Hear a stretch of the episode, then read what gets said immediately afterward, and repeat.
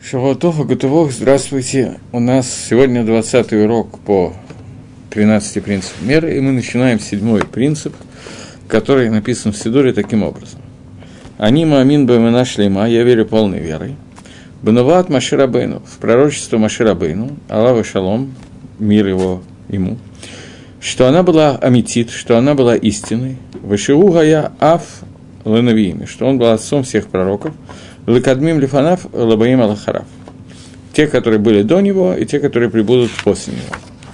Таким образом, этот клаль, который говорит, это правило, э, принцип, который говорит о том, что пророчество Маширабейну – это эмет, и ее суть в том, что человек принимает на себя, верит в том, что все, что сказано Маширабейну, было истиной. Все, в общем, все. Теперь э, вопрос, который здесь возникает, зачем это нужно вынести в отдельный клаль, чем это недостаточно э, внести в тот клаль, который, в то правило, которое мы учили в прошлый раз, о том, что все пророки, которые были, это истинное пророчество. То есть, другими словами, вопрос, который на поверхности, это вопрос, зачем нужно вынести пророчество Машарабейна в качестве отдельного пророчества. Э, здесь существует несколько отличий, которые есть между пророчеством Маше и другими пророчествами. Вначале я их назову, а после этого мы пытаемся понять, как из того, что пророчество Маше каким-то образом отличается, э, почему это надо было вынести в, вынести в отдельное правило.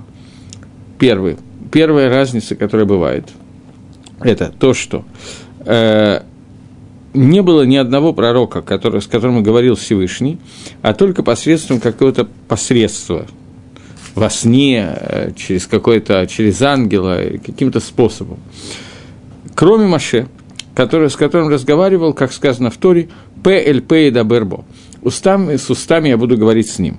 Это первое различие, которое было. Второе различие – это то, что э, все, все пророчества не, про, не приходило пророчество пророку, а только во время, когда пророк находился в спящем состоянии.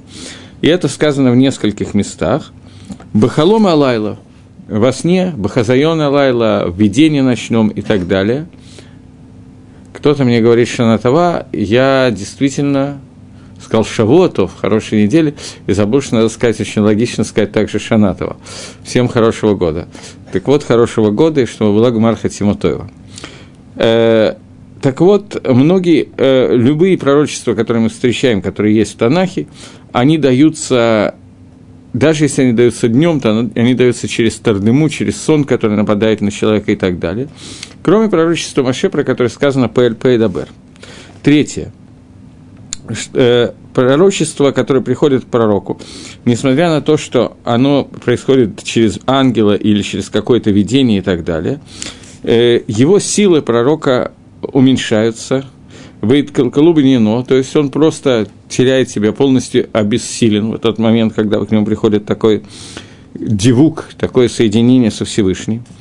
И ему приходит, э, ну, в общем, очень страх большой перед этим видением, до, до такого состояния, что как будто бы душа покидает его тело. И это сказано, например, в Данииле, когда с Даниэлем говорил всего-навсего, всего-навсего в кавычках, я надеюсь, вы понимаете, ангел по имени Гавриэль, когда у него было некое видение, сказано «Лони шарбу кох, вогодиних пах алай ламашхит вело ацарат кох». То есть Даниэль говорит, что не осталось во мне никакой силы, и все упало все во мне, и практически не осталось во мне сил. Окей. И последняя разница, которая говорится о пророчестве, о разнице между пророчествами обычных пророков и Машарабейну, это то, что все пророчества э, Руах Неуа, дух пророчества, пророкам приходил не э, по их желанию, а по желанию Всевышнего. То есть, как мы с вами говорили, они долго готовили себя к пророчеству, поднимали на какой-то уровень, на какой-то уровень. Но после того, как они доходили до этого уровня, в тот момент, когда желал этого Творец, и тем, кому желал этого Творец, приходил к нему в пророчество, и они сообщали то, что им сказал Всевышний.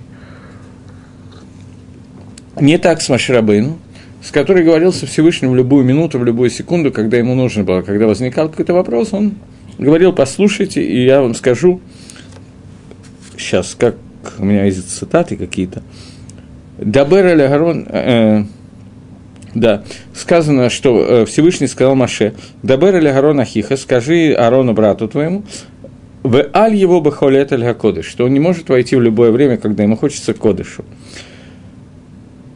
Но Маше мог войти в любое время, когда ему нужно было, и он обращался к народу и говорил, что «сейчас я спрошу Всевышнего», и сообщал Каамар Хашем, так сказал Всевышний.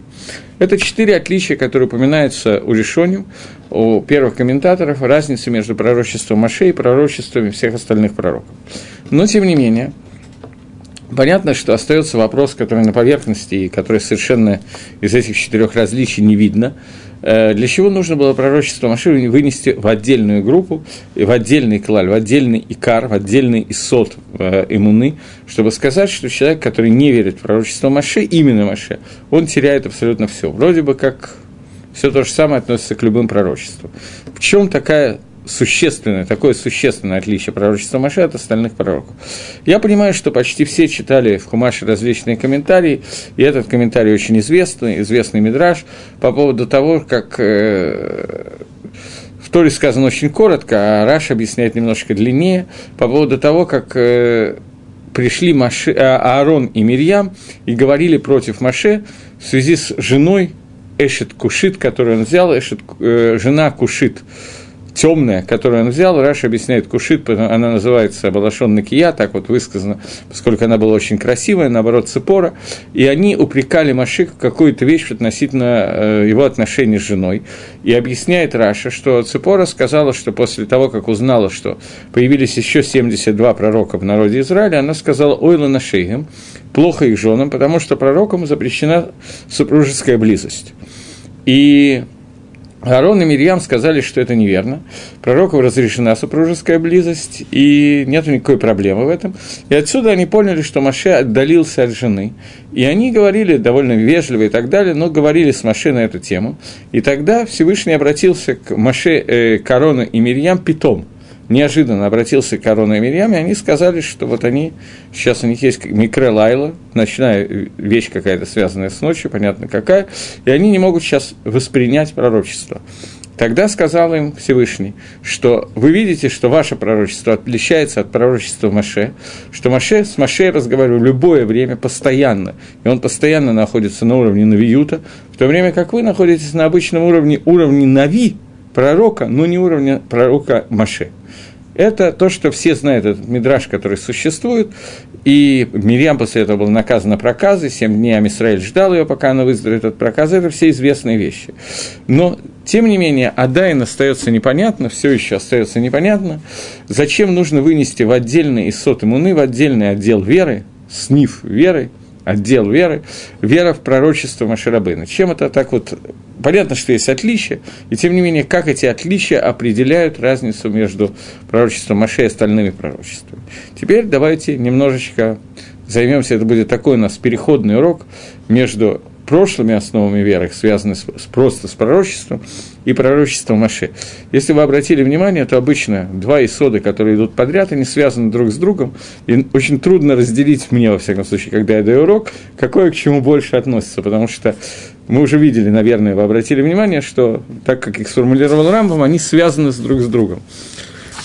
Попытаемся обсудить вначале такой вопрос о просто пророчествах – не пророчество Маширабейна, а про все остальные пророчества, которые существуют, что означает, что пророчество Маше, Маше являлся Авганавиим, отцом пророков. Что означает эта вещь? Отсюда будет понятно, почему Рамов называет это как один из исот. Окей, будем обсуждать это, эту вещь. Вначале я хочу вам напомнить, мы это говорили на первых уроках, да, даже, наверное, до того, как начали сами 13 принципов, мы обсуждали Гагдаму предисловие к этим принципам, было два или три урока, я уже не помню, на эту тему, и я пытался каким-то образом обсудить Махлоки с Рамбом и Сефера и Карим, что Рамбом называет принципами, почему это, эти вещи вынесены отдельно, поскольку есть кушья на это, и кушьям лишоним и охроним, которые задают Рамбома, зачем нужно выносить какие-то вещи как отдельные принципы, ведь любой человек, который отрицает одно слово из Тора, он теряет удел в будущем мире – не знаю, помните вы или нет, как мы дали, какую мы дали Магдару, какое определение мы дали понятию принципа. Поэтому я сейчас коротко вынужден это повторить. Э, суть Икара, это так, как называет его Рамбом, это э, то, что Тора, она становится возможным только после того, как даны некоторые базисные данные, которые существуют для понимания Торы. Без того, что существуют какие-то базисные данные Торы, понятие самой, самих заповедей самой Торы, ему не на что лечь должна быть какая, какой-то басис, какая-то, какая-то основа, на которой она ложится. Поэтому человек, который отрицает одну из, одну из вещей, связанных с основами Торы, он тем самым отрицает абсолютно все, потому что Торе не на что опираться. И вот эти вот 13 принципов, которые сформулировал Рамбом, они являются основами основ, без, которых невозможно, без которых невозможно опираться на остальную часть Тора. Теперь, э, тем самым, я фактически это уже сказал, человек не может принять Тору без того, что он принимает эти основы, поскольку они неразделимы друг от друга.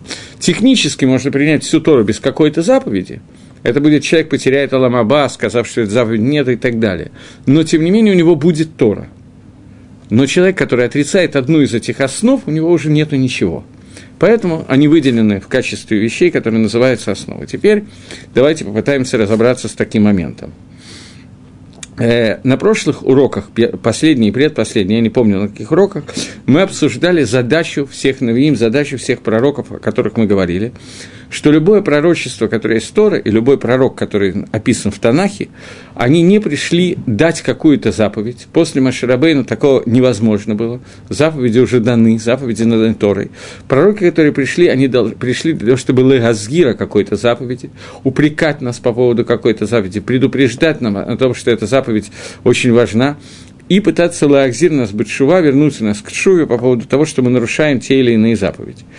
Э, в Лашоне Малах, э, Сефер Малахи написано «Лола асот дадгуба» не пришел он для того, чтобы сделать веру, «Эла лицавод аль диврей Тора», но пришел он для того, чтобы э, заповедовать о словах Торы и так далее. Но я только что это сказал. Таким образом, то, что в Лашоне. Меня, э, мне подсказывает, что я опять перешел на иврит. Лашон Сейфер Малахи, э, дословная цитата из книги Навиим Малахи, Малахи, ну, я уже ее перевел, поэтому не имеет значения. Я думаю, что по смыслу понятно, что такое лашон, но, тем не менее, благодарю за подсказку. Так вот, то, что я хотел сказать, что задача всех пророков, которые у нас существуют, это вернуть народ Израиля к Чуве, то есть к Торе. И вот сейчас я зачитаю Лашон Рамбома, э, выражение, я не знаю, как дословно перевести слово Лашон, по-русски это язык, цитату привожу, цитату из книги Рамбома. В Галахот Шува, сейчас Галахот Шува очень актуальная вещь, поскольку на этой неделе в Шаббат у нас Йом Кипур, если у меня останется несколько минут, я скажу несколько слов на эту тему. Но пока э, Рамбам в книге Галахот Шува в седьмом перике пишет «Коля навиим кулам, цивуали от Шува». Все пророки, которые у нас были, они заповедовали нам от Шувы. И Исроиль не получает геулу, освобождения, а только из Шувы. Слово Шува – это возвращение – Кварги в Тора, и Тора уже пообещала, что Софи строила Сотшува, что в конце концов евреи сделают шува, бысов галутам, в конце их галута, умияд не галим, и тут же они получат освобождение из этого галута после того, как они сделают шуву. И хочу подчеркнуть цитату из Рамбома. Все навиим, все навиим кулам, целиком. То есть, нет никакого исключения из правил. Все пророки, которые описаны в Танахе, они все пришли для того, чтобы призвать Амисраэль к тому, чтобы Лахзор Бешува сделать шоу. Нету пророка, который бы не говорил на эту тему. Э, в Геморе Могила, Дав Юддалат, я в прошлый раз начал цитировать эту Гемору, там Гемора, которая примерно полтора амуда, занимается понятием пророчества. И вот я... Почему это началось, в принципе, надо сказать. Там Гемора говорит о том, что... Я прямо приведу цитату. Омар э, Раби Аба Бараби, э, бар, Баркагана. Сказал Раби Аба Баркагана. Снятие кольца Ахашвироши и передачи его Гаману сделало больше, чем 48 пророков и 7 пророчеств, которые пророчествовали Израилю что все они не смогли возвратить народ к Чуве, а э, снятие этого кольца возвратило народ к Чуве. Имеется в виду, что когда Хашвирош с Аманом сделали договор, Аман сказал, что вот есть такой народ нехороший, Амисраиль и так далее, и так далее, и э, Ахашвирош и предложил Ахашвирошу определенную сумму денег для того, чтобы сделать Гзейру распоряжение истребить весь народ Израиля, то Ахашвирош снял свое кольцо, передал его Аману и сказал, что народ передан тебе, деньги тоже оставь себе, делай все, что хочешь сам Израилем. После того, как это стало известно народу Израиля, неважно сейчас, каким образом стало известно, Гемура это разбирает, после того, как это стало известно, нам Израиль Хазар Батшува сделал Шуву и вернулся ко Всевышнему. Поэтому Гемора говорит, что одно действие, которое сделали Аман с Хашвирошем, передача кольца из рук в руки, вызвало больший эффект, чем все 48 пророков и 7 пророчеств, которые описаны в Танахе которые все пытались вернуть народ к Шуве и не смогли вернуть народ к Шуве. А Аман с Хашвирошем быстренько это сделали. Для чего я привел эту цитату? Цитата в Таанахе, в Слиха, в Геморе приводится для определенных вещей. Для чего я привел эту цитату? Чтобы сказать простую вещь что мы видим, что Гемора говорит, что все пророчества, которые были, 48 пророков и 7 пророчеств, все пророки и пророчества, которые описаны в Танахе, они описаны только для того, чтобы сказать, что они призывали Амисраэль к Чуи. И это функция пророчества, которая существует, то есть, другими словами, переведем это на наш простой русский язык, что для чего существовали пророки в народе Израиля, для того, чтобы Амисраэль мог лахзор бить шува, для того, чтобы народ Израиля мог сделать шоу. Получалось у них это или нет, мы видим, что не всегда получалось, у Амана лучше получилось. Но, тем не менее, функция Навиим, которая была, это вернуть Амисраэль к шуве. Теперь Давайте немножечко еще это разберем, потом немножко поговорим о том, что такое Чува, поскольку это связано немножечко с э, этой неделей, с Йом Кипором, поэтому это будет нечестно, тем более, что мы говорим почти на эту тему, нечестно не сказать ни, одной, ни одного слова на эту тему. Э-э-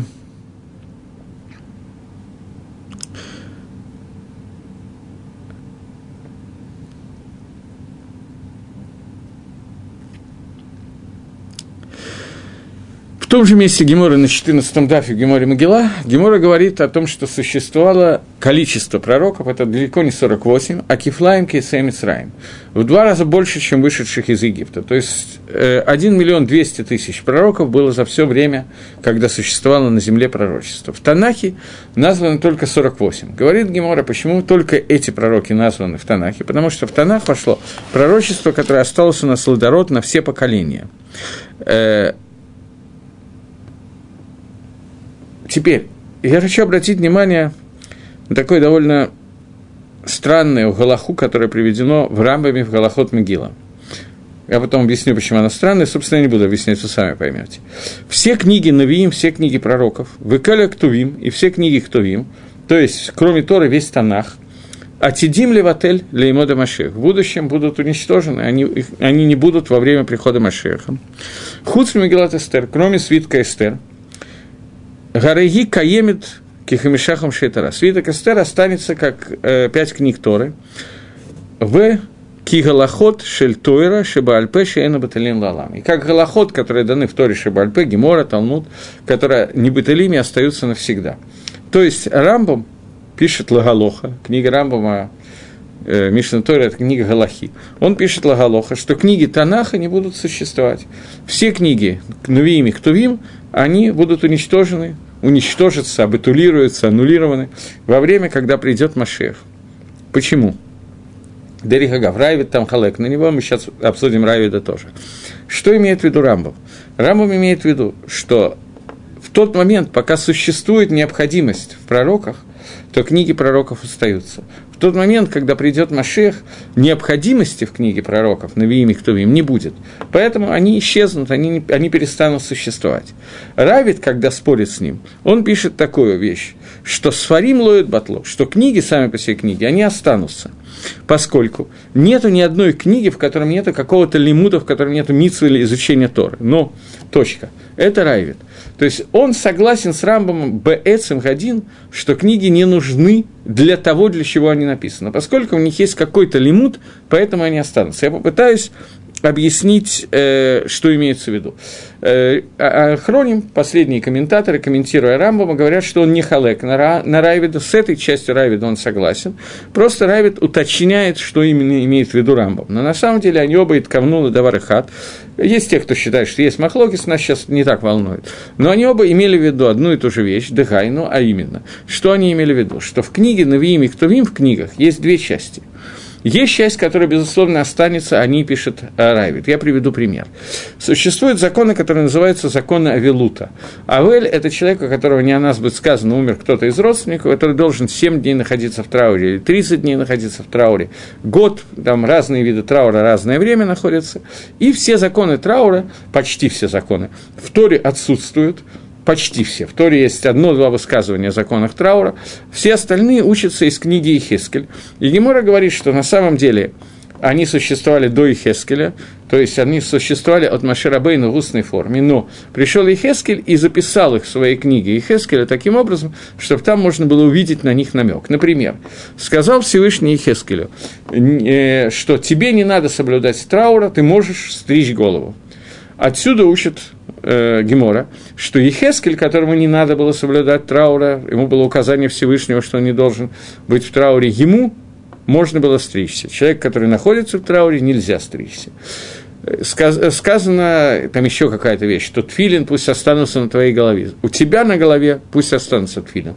У Авеля в первый день Авелута не должны быть надеты тфилин и так далее все законы, практически все законы Авилута, которые существуют, в Геморе трактат Моэт Коттон, э, учатся из Ехескеля говорит Райвит, что эти законы и подобные им, то есть законы вывода каких-то законов, вода и останутся, то, что написано в Танахе, у нас останется навсегда, никуда они не денутся, потому что это как часть Торы Шибальпе. С этим, говорят э, э, комментаторы, и Рамбам тоже не спорит.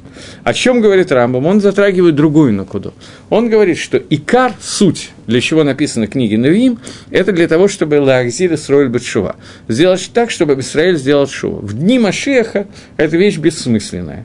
Не то, что в дни Машеха Амисраиль не сможет делать шоу, нет чего будет делать шоу. Шоу будет сделано до этого, поскольку в дни Машеха уже не будет Ра, Ецергора, не будет Лишлот, тем способом, как он шалет сегодня, властвует сегодня.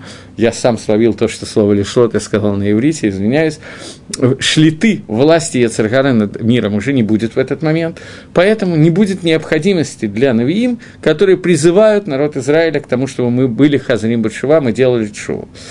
Это икор того, для чего написана книга Навиим, и об этом пишет Рамбов, что они батлу. Это, этой части она будет аннулирована. Этой части не имеет никакого смысла об этом говорить. Я хочу еще привести Иерушалми, который говорит, в общем, на ту же самую тему. Вы знаете, что есть два Талмуда. Талмуд Бавли и Талмуд Иерушалми. Талмуд Бавли – это Вавилонский Талмуд, он писался несколько поколений. Талмуд Иерушалми был записан примерно за два-два с половиной поколения после смерти Рабиуда Анаси. Два поколения Амараем, может, три, участвовали в написании Талмуда Иерушалми. Он очень короткий, его намного меньше учат, но учат тоже. Так вот, Иерушалми тоже в трактате Могила пишет, что во всяком случае, Ор Самех приводит это Иерушалми. Ор Самех был Раф из Двинска, Раф Мейер из Двинска. Он приводит этот Иерушалми, чтобы из него что-то выучить. Он говорит, что если есть такая фраза в Иерушалме, что «Илмела хату Исраэль», если бы не случилось так, что там Израиль сделали Авейру, делали Авейру, «Лони танла ямела хамишахам шейтара, весевер яшуа билват». То есть, если бы Амисраэль не согрешили, то им не было бы дана, а только пять книг Торы – и книга Ишуа, потому что книга Ишуа, она рассказывает о завоевании Рецесройль и от любви, и о любви к Рецесройль. То есть, получается, что Навиим, в принципе, не должны были, бы да, были даны быть народу Израиля, и даны они были, Навиим пришли в этот мир, только из-за того, что там Израиль сделали Авейру. Это написано в Геморе Решал, во всяком случае, так учит Торсамер. Пока появился вопрос –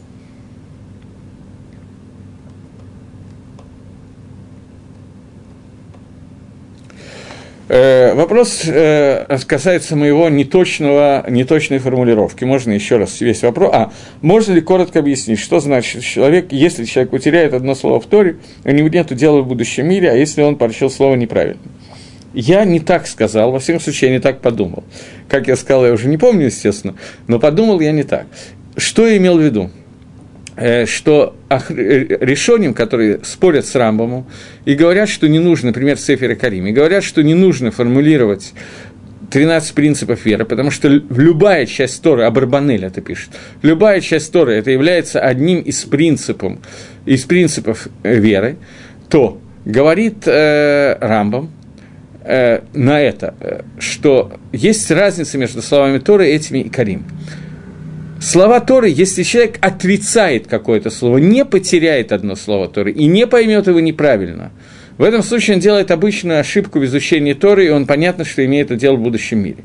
Но если он говорит, что да, вот в Торе написано это, и это значит то-то и то-то, но я отказываюсь это принять, то в этом случае, если он отказывается принять какую-то заповедь, и прочитал ее неправильно, к этому не относится, и относится к тому, что человек отказывается принять какую-то заповедь Тора, то в этом случае он теряет дело в будущем мире. Понятно, что ошибка или просчет и так далее не имеет к этому отношения. Следующий вопрос пока здесь возник. Книги Твилим и Шлома Амелаха, что будет с ними? Рамбам пишет, что любые книги будут абитулированы, кавана, имеется в виду то, о чем я сейчас говорю. Так же, как книги Твилим есть призыв к деланию чувы, например, Давид Амела говорит, «Хататили фанай тамид, моя авера, мой грех передо мной находится постоянно». И книги Шлома Амелаха, когда он призывает э, достаточно ясно, как служить Всевышнему и что надо делать, эти книги не будут иметь смысла. В этом смысле они будут абитулированы.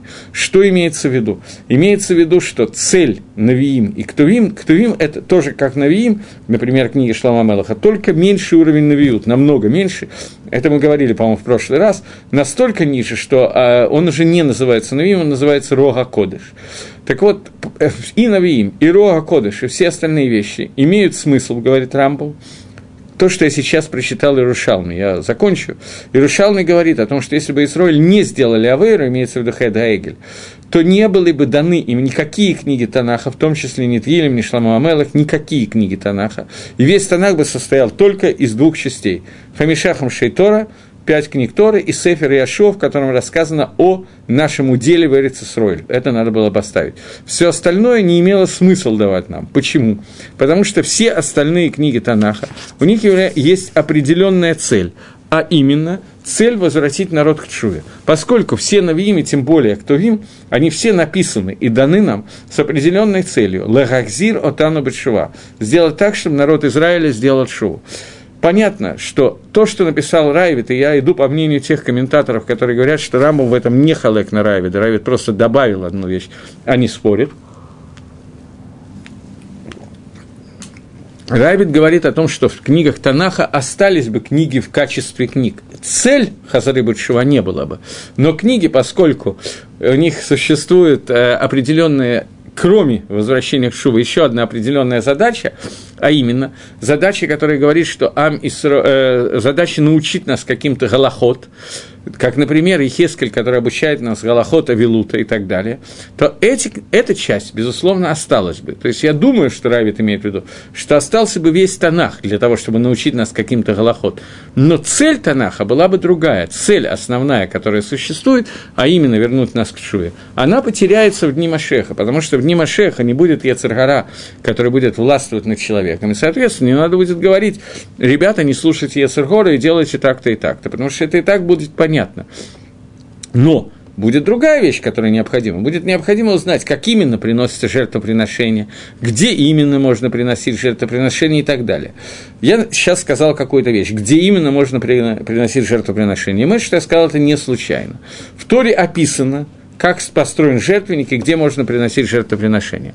Но Гемора Звохим учит из определенных отрывков из книги Малахим, как когда Шлома Амелах строил Мизбех и так далее, то не хватило места на жертвоприношение. И он осветил еще дополнительные места, которые годятся для того, чтобы туда брызгать кровью во время жертвоприношения и так далее.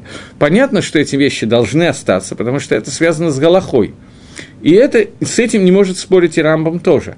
Поэтому это то, что имел в виду Райвит, но с этим не будет спорить и Рамбам тоже. Поэтому Танах для того, чтобы научить нас Галахот, останется. Вещи, э, которые сказал Шлома Амелах, например, Мишли, я знаю какой-нибудь пример. Э, Мишли состоит из очень многих частей. Часть, часть состоит из том, как, что такое Иша Зара, Иша Зана и что такое Ишетхайль. Эти вещи э, не нужно будет говорить, потому что это и так будет очевидно Я не знаю, останутся ли они, будут ли они написаны, это не так принципиально, не это имеет в виду Рамбу. Но есть Мишле еще одна вещь, что человек должен ликадеш этот смобу мутерлаш. Человек должен осветить себя в том, что ему разрешено. Это не работа негет Ецаргары, это другая часть работы. Просто надо знать, как себя вести, как надо делать и так далее.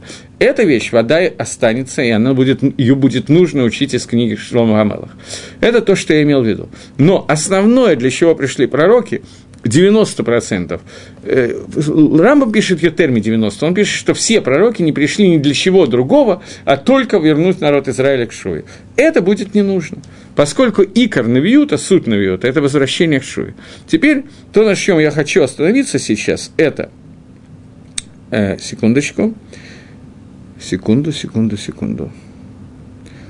Я хочу просто обсудить, что значит вернуться к Шуе, к чему надо вернуться. Но до этого я хочу обсудить еще одну вещь, про которую я забыл и сейчас вспомнил.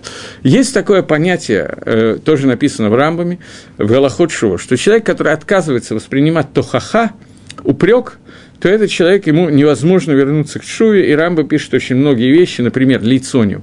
Кто такие лицоним? Насмешники. Почему насмешники, они могут потерять свое дело в будущем мире? Потому что они насмехаются и не воспринимают АХХ. Им говорят, что вот так не надо делать, то-то, они переводят это в шутку. Я думаю, что с этим вы все сталкивались. Это часто происходит. Так вот, человек, который занимается насмешкой, он теряет удел в будущем мире, потому что, когда к нему приходит его друг или его учитель пытается его упрекнуть, научить его, как правильно делать, он переводит это, уходит от этого. Но до этого нужно понять, что такое тахиха, то есть как правильно воспринимать тахаху и как правильно лагахех. Есть митсва, хок тахех это митеха. Э, упрекай своего ближнего, волотиса Аллахета, не понесешь за него греха. Что такое этот упрек? Как именно он происходит. Довольно тяжело сегодня с людьми, которые совсем ни, ни во что не верят, не, не согласны с тобой и так далее. Но человек – нормальная, стандартная ситуация.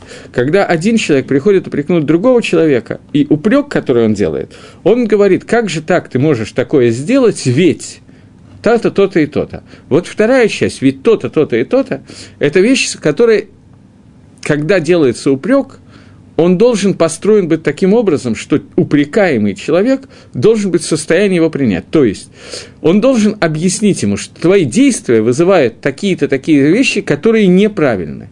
Вот это, которые неправильные, с, ним, с ними лыкатхила изначально должен быть согласен тот, кого я упрекаю. Когда я упрекаю, говорю, как же ты, Вася, сделал А, Б, В, Г, Д, ведь результатом твоих действий получается X. Если этот X совершенно не очевидно, что это плохо – Вася скажет, так я и хотел получить X, а не Y. X совершенно замечательная вещь, это то, что я хотел, наоборот, прекрасно. То в этой ситуации упрекать невозможно.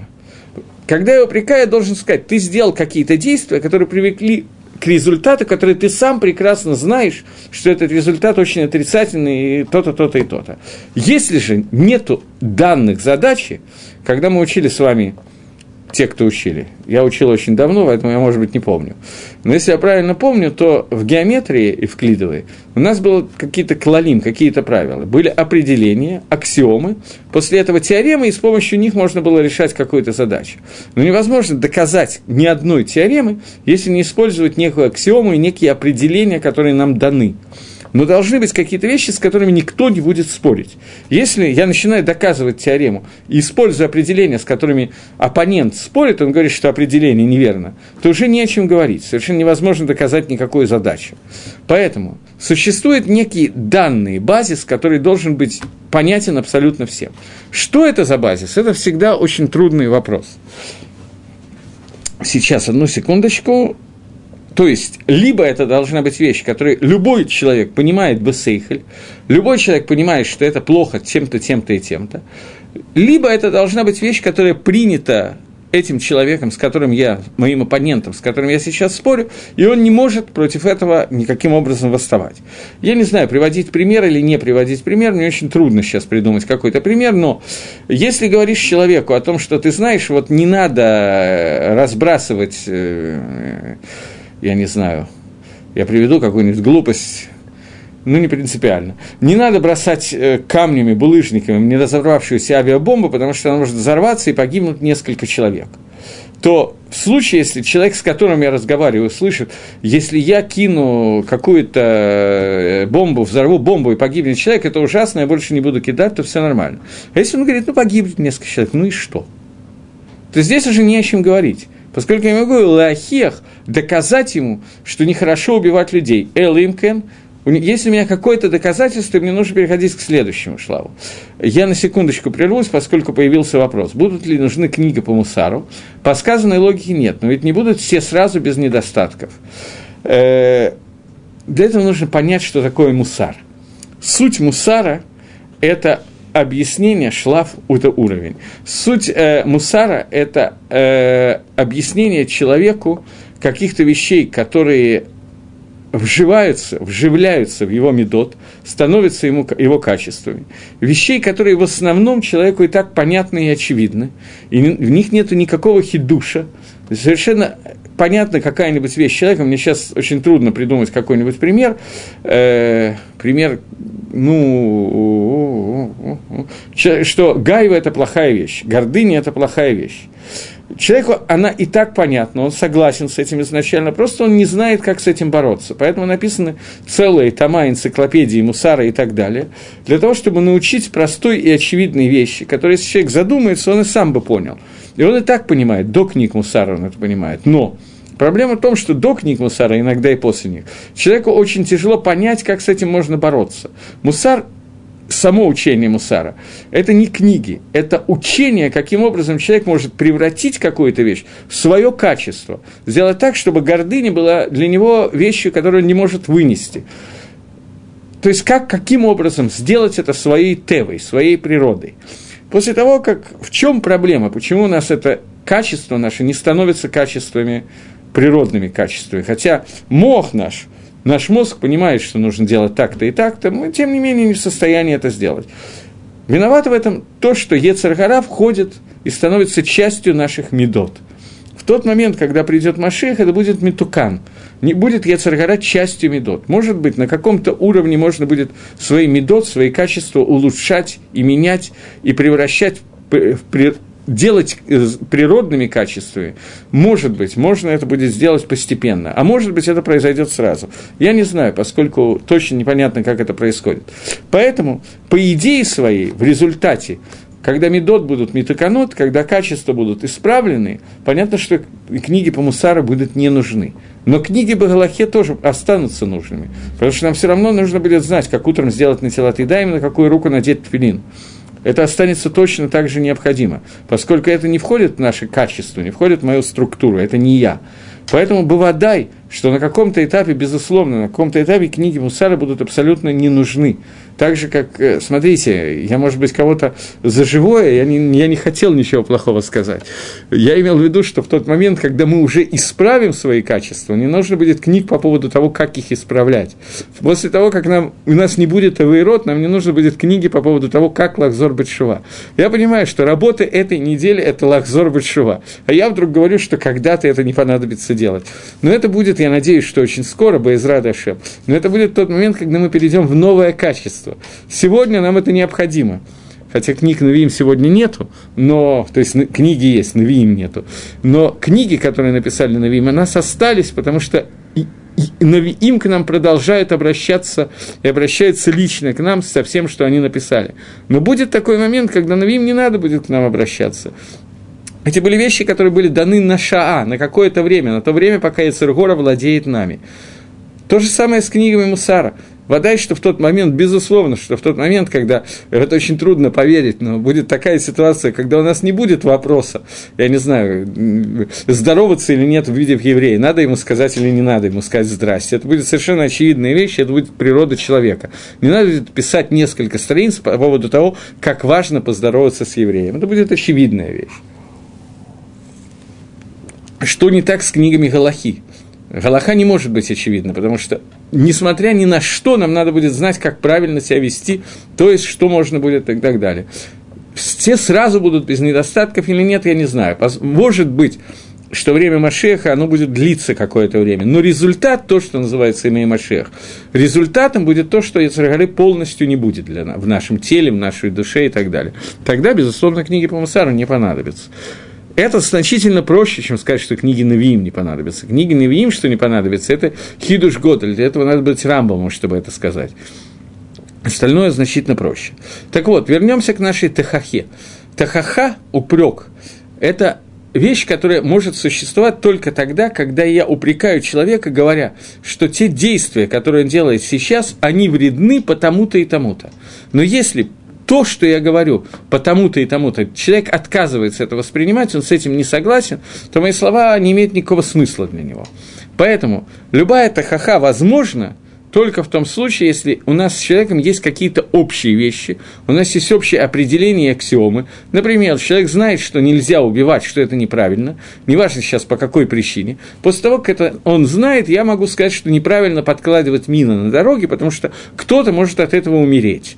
Тогда он говорит, ой, тогда я больше не буду. Действительно, кто-то может умереть. Но если он скажет, что ну умрет, ну и хорошо, в чем проблема-то? Почему, собственно, нельзя убивать? То вся моя тахиха была умножена на ноль и сведена к нулю. Поэтому нужно обязательно, чтобы у двух людей, которые беседуют, один делает тахаху, другой ее принимает, была какая-то общая точка соприкосновения, какие-то общие определения и аксиомы. Теперь после этого нам можно понять, что такое тахиха которые делали пророка. Что такое упрек, который делали пророки? Упреки, которые ставили пророки, они все призывали Лахзор Бачува, как мы учили много, уже я это раз сказал, из Рамбова. Теперь нужно понять, Лахзор Бачува, вернуться к Шуе, возвратиться к чему? Об этом говорили пророки, что надо возвратиться. Но к чему возвратиться – об этом говорил Маширабейну. Есть определенная точка отсчета. Чува, о которой говорили пророки, это чува возвращения к Торе. Тора – это то, что было дано через Маширабейну. Поэтому человек, который отрицает понятие пророчества Маше, все остальные пророчества не имеют никакого смысла – Потому что существует первая точка отсчета, без которой мы не можем определения, без которой мы не можем двинуться дальше. Определение – это Тора. Поэтому заповедь Тахихи, которые давали пророки, они давали, не говоря о том, что вот знаете, что то, что сказал Маширабейну на Синае, что есть Всевышний, что надо соблюдать шаббат, это имет. Для них это вещи были очевидные. Поэтому призыв был к тому же, как же вы могли нарушить шаббат? Как же вы могли не обратить внимание на то-то, то-то и то-то? Но сказать о том, что как вы могли бы нарушить шаббат ведь и начать приводить доказательства тому, что существует шаббат в Торе, это ни один из пророков не делал. Потому что это вещь совершенно бессмысленная. Это вся тахиха возможна после того, как человек это знает из пророчества Маширабейну. Поэтому, если мы сейчас отменим пророчество Маширабейну, то тем самым любые идеи о возвращении евреев к Чуве будут просто абсурдны. Потому что Чува – это и есть возвращение к тому, что было дано нам через Машарабейну. Это есть то определение, о котором я говорил. Поэтому Рамбам вынужден, он хаяв это сделать, обязан это сделать, вынести э, исот о том, что человек должен верить в пророчество Машарабейна, что это Авганавиим, что из него вытекают все остальные пророчества, он обязан это сделать, потому что без пророчества Маширабейну все остальные пророчества, которые созданы только для того, чтобы вернуть людей к Чуве, не имеют никакого смысла они абсурдны. То есть, э, попытаюсь сказать немножечко то же самое, но другими словами. Э, когда пророки призывали нас сделать шуву и вернуться, это и есть тахаха, упрек, о котором мы говорили. Мусах чува, который мы привыкли использовать слово чува, это возвратиться к тому месту, которое уже существовало для него, для человека, который должен лакзор шва, вернуться к шуву. Если он возвращается к месту, где он никогда не был, если мы говорим, что давай ты никогда ничего не делал и так далее, и сделай шуву, то это не означает вернуться к шуве. Это немножечко обью по нашему понятию Бала Шува, которое относится к людям, которые никогда не соблюдали законов Тора и никогда ни о чем не знали и так далее. Лихойра, начинание соблюдать мисвод, на первый взгляд, это будет не возвращение к Шуве, это будет новая вещь. Чува – это возвращение к самим себе, возвращение туда, где мы были, а не устройство новой жизни. Поэтому тех, кого мы называем друг друга Чува, на самом деле это новое построение, новая сущность. Потому что мы там вроде бы как не были. Это неверно, то, что я говорю сейчас, это неверно. Вот дальше мы называемся Балайшо. Почему? Потому что, несмотря на то, что мы никогда не соблюдали заповеди и начали их соблюдать заново, тем не менее мы вернулись к чему-то. Это к чему-то, к чему вернулись, это называется вернуться к Мамаду Арсинай. Вернуться к стоянию горы Синай, к получению Торы, которая была у горы Синай. Обратите внимание на то, что я наверняка на эту тему говорил, впрочем, я не помню. Когда была лекция о урок про молитвы, то Браха Хашивену Авину Латоратеха. Обратите внимание на браху, которая посвящена Шова. Возврати нас, Отец наш, к нашей Торе. То есть, изначально мы просим Всевышнего вернуть к Торе. Почему? Потому что возвращение может быть к тому, что уже было. То есть, возвращение к горе Синай. Исроиль, когда они к твоей Торе, окей, не к нашей Торе, а к твоей Торе, принято. Верни нас Всевышний к твоей и к нашей, тем не менее, тоже Торе, потому что возвращение евреев к Торе – это возвращение к горе Синай, к горе Синай – о которой сказано, что когда Амисраэль находился у горы Синай, то в этот момент они поднялись до уровня Малахим, до уровня ангелов, до уровня Адама Решона, до того, как он сделал свою авейру, ел от дерева познания добра и зла. Они стали бессмертными, смерть ушла из этого мира. И вот это Дарга, этот уровень, на который они находились, был до тех пор, пока они не сделали золотого тельца. В тот момент, когда они сделали золотого тельца, они отдалились, отделились от горы Синай. Маширабейну разбивает скрижали завета, поскольку тот уровень, на который они поднялись во время дарования Торы, у них ушел этот уровень, все, он кончился. Гемора говорит, что любая авейра, которая делается сегодня евреем, любое преступление, которое сегодня делает любой человек, в нем обязательно есть что-то, от Хеда Эгель, что-то от э, золотого тельца. Почему? Потому что в чем суть золотого тельца? В чем суть авейра золотого тельца? В том, что это авейра, которая отделила нас от Мамады Арсиная, разделила стояние горы Синай и нас. Все, мы отделены, мы стали другими. И это любая авейра, которая есть. Любая авейра, которая сегодня есть, она отделяет нас от нашей Торы – Поэтому чуа, который пророчествует и говорят все время пророки, требует, чтобы мы вернулись к Торе. Это возвращение к горе Синай, возвращение к тому кэшеру, к той связи, к тому двейкуту, к тому соединению, которое было у народа Израиля на горе Синай со Всевышним. Э, таким образом, разница между словами Торы и словами пророка – это разница между той, тем эмет, той истиной, которая является основой – определением, аксиомой, и между э, упреками, которые дают человеку для того, чтобы он вернулся к Шуве, к тому эмет, к той истине, которая была получена на горе Синай. Соединился снова с горой Синай. Когда я говорю мы с вами сейчас беседуем, то это немножко более тяжело, чем говорить с людьми, которые всю жизнь находились в Торе и, может быть, сделали какие-то аверы, или даже не может быть, а наверняка сделали, но для них Ранахат Гаисот какая-то основа того, что Тора, она дана Мингашамаем, и то, что Тора с небес, и то, что существуют заповеди, которые даны Торе, для них это очевидно. И понятно, что нарушать это заповеди – это очень плохо. Когда мы говорим с человеком далеким от Торы, то у нас есть проблема. Потому что ты не можешь ему сделать ТХХ. Ты встречаешь э, человека на улице и говоришь, что ж ты, трах тебе дох, Хаим Рабинович, нарушаешь шаббат. Он говорит, а чего? Почему нет? И он прав. Почему нет? Ты должен ему вначале объяснить, что нужно соблюдать шаббат. Ему говоришь, что ли написано, что нельзя нарушать шаббат. Ну, и написано, ну и дальше. Для него слова Тора это ни о чем не говорит. Поэтому сама чува к Торе, для него это значительно более серьезная вещь, чем человеку, которому понятно, что нарушать шаббат плохо. И он где-то в глубине души переживает, но есть какие-то проблемы. Понятно, что когда мы об этом говорим, для нас нам нужно строить свой путь немножко более сложным путем. Нам нужно вначале понять, что все, что написано в Торе, это есть эмет, это есть истина. Нужно понять, увидеть, почувствовать, что существует Всевышний. Нужно понять, что Всевышний что-то хочет от нас. Нужно понять, что Всевышний не отделился, короче говоря. Нужно пройти тот путь, который я попытался с вами пройти без доказательств, поскольку мой курс рассчитан совершенно для друг, на другое. Пройти весь путь от первого принципа веры, что существует Всевышний, что он первичен, что у него нет тела, что Тора Мина Шамаем, что мы еще будем отдельно говорить на эту тему и так далее. И только после этого говорить о том, как можно лакзор Бетшува.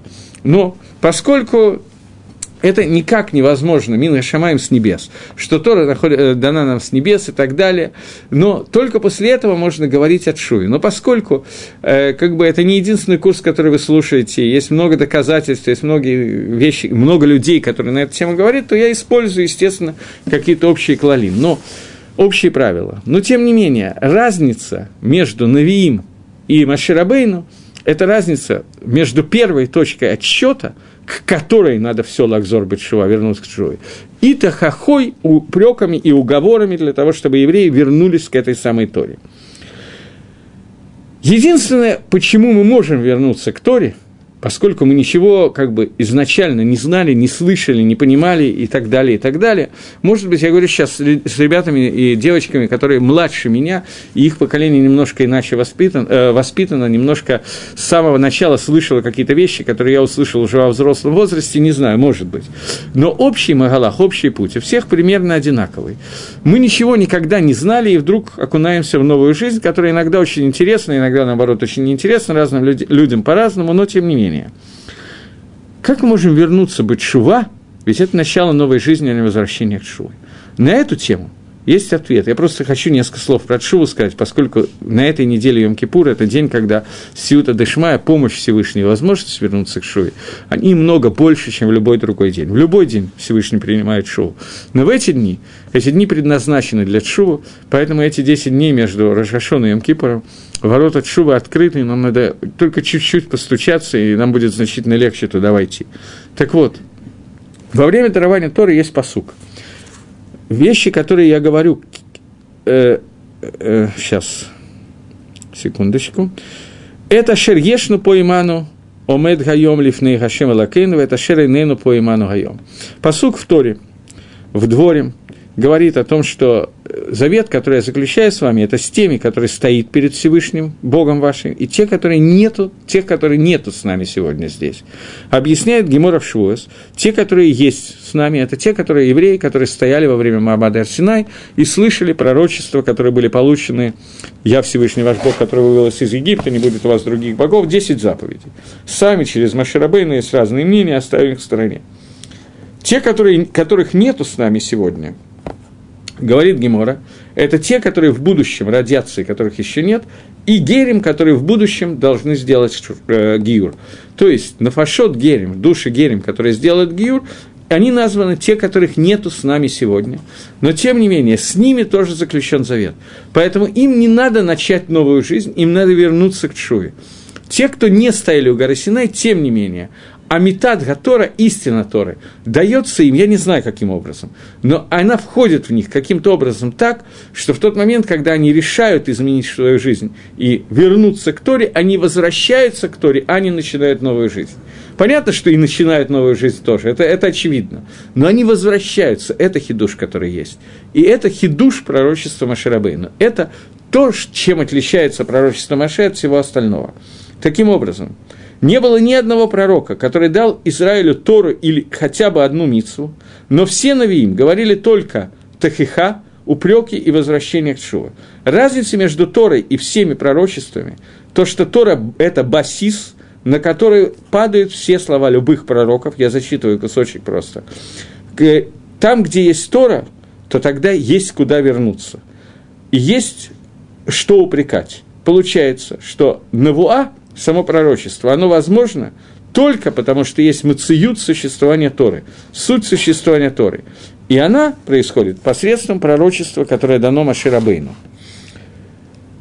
Разница между Торой и остальными пророчествами, она очень много, очень большая разница, уровень пророчества и так далее, но то, что нас сейчас волнует – фраза, которую я уже коснулся в прошлый раз, когда я говорил, что Агам Рауэды Колот, что народ видел голоса, которые, голоса Творца. То есть во время дарования Торы, объясняют наши мудрецы, что Израиль были, я зачитываю, это Махилта на Паршат Итро, Шомим Эдганирева Раим Эдганишма. Они видели то, они слышали то, что видится, и видели то, что слышится. И об этом сказан посук в Торе, что народ видел голоса. Теперь, в чем разница между нишма и нире? Нишма происходит от слова машмаут на иврите. Нишма – это услышать. Происходит слово машмаут. Машмаут это, сейчас попытаюсь объяснить своими словами, понятие дебур, понятие высказывания, оно приходит от человека, у которого есть какое-то объяснение, какой-то смысл слов, и он пытается объяснить человеку машмуда давар, смысл того, о чем я сейчас говорю раскладывает ему по полочкам так, чтобы можно было понять, о чем идет речь. Как бы хорошо это не было сказано, оно никогда не будет на уровне мациюта, который я вижу. Мне будет объяснено, рассказаны какие-то вещи, но они никогда не будут совпадать с тем, что я вижу сам. Это невозможно. И наоборот, то, что человек увидел – но ему не объяснили детали. Он увидел общую картину, но он не увидит деталей и не поймет каких-то вещей, что именно ему было показано. Я думаю, что любой человек задумается над своей жизнью и увидит сразу же, что были какие-то моменты в его жизни, что он видел какие-то вещи и не обратил на них внимания до тех пор, пока ему не ткнуло э, не ткнули пальцем в то, что вот, вот это, вот то-то, то-то и то-то. Но человек, которому что-то объяснили, он, тем не менее, не будет понимать э, какие-то вещи, которые э, не будет понимать какие-то вещи, которые как бы очевидны с одной стороны, но их надо подчеркнуть, увидеть это. Мне, так, мне напоминают, что я говорил о том, что есть разница, принципиальная разница между видеть и слышать. То, что я имел в виду, если я правильно понимаю вопрос, я имел в виду, что когда человек видит, он видит общую картину, когда он слышит, он слышит, э, какую книгу я цитирую. Я цитирую сейчас несколько вещей. Последний раз я цитировал Махилту. Меня спрашивают, какую книгу я цитирую. Последний раз я цитировал Махилту. Я пользуюсь несколькими книгами. Просто иногда какие-то выдержки. Окей, так вот, э, в тот момент, когда человек видит, он видит общую картину. В тот момент, когда он слышит, он всегда детализированно слышит. Но при этом Гемора говорит, что не будет извините, шмия больше, чем рая, не будет услышанное больше, чем увиденное. Но увидеть всегда, понять мациют больше, чем услышать.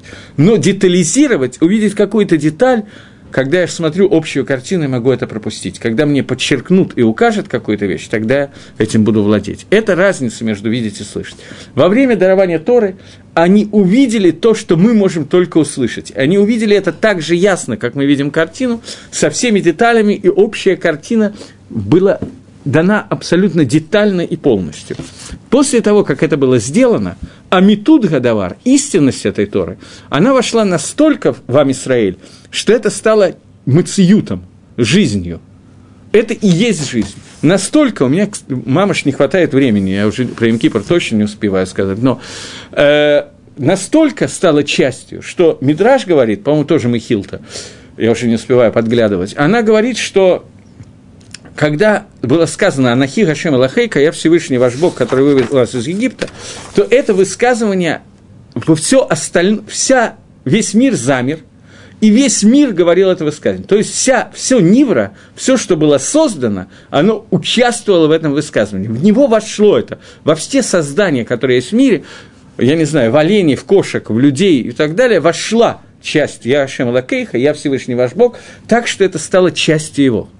И все остальные десять заповедей вошли точно так же. Поэтому в дальнейшем, когда Навиим, пророки, упрекали, как же вы служите другим богам, когда вы слышали на горе Синай Анахи Лакейха, то а, э, звучало это таким образом. Ведь часть Анахи Хашема Лахейха, я Всевышний ваш Бог, это часть вас, часть вашего существа. Как же вы можете восстать против самого себя?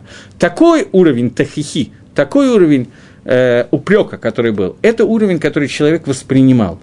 Поэтому любое пророчество, которое было дано после этого, оно ложится только на базу дарования Торы, на пророчество Маширабейну. Я вижу, что я все равно не успел, поэтому я буду заканчивать в следующий раз. Сейчас я хочу сказать еще на полминуты, что у нас остается несколько дней, когда мы можем лакзор шива. Йом-Кипр – это день, который действительно может перевернуть всю нашу жизнь. Это день, который связывает нас с бесконечностью, день, который связывает понятие времени и понятие вне времени.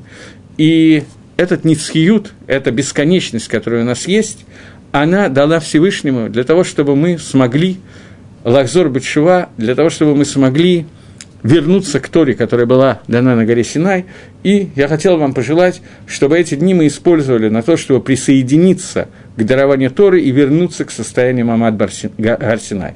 Йом Кипр – это тот день, когда были даны вторые скрижали Завета, и это тот день, когда фактически была дана Тора. Потому что давание Тора в Шивот, мы сделали золотого тельца и пирашну, отделились от этой Торы. То, что было дано вторые скрижали, которые даны в Йом-Кипр, это осталось. Поэтому Йом-Кипр – это день, когда Всевышний соединяется с нами. И у нас есть возможность Лахзор Батшуа вернуться и соединиться с Творцом. Всего доброго, Гмар Хатима Тоева, следующий урок уже после Йом-Кипра.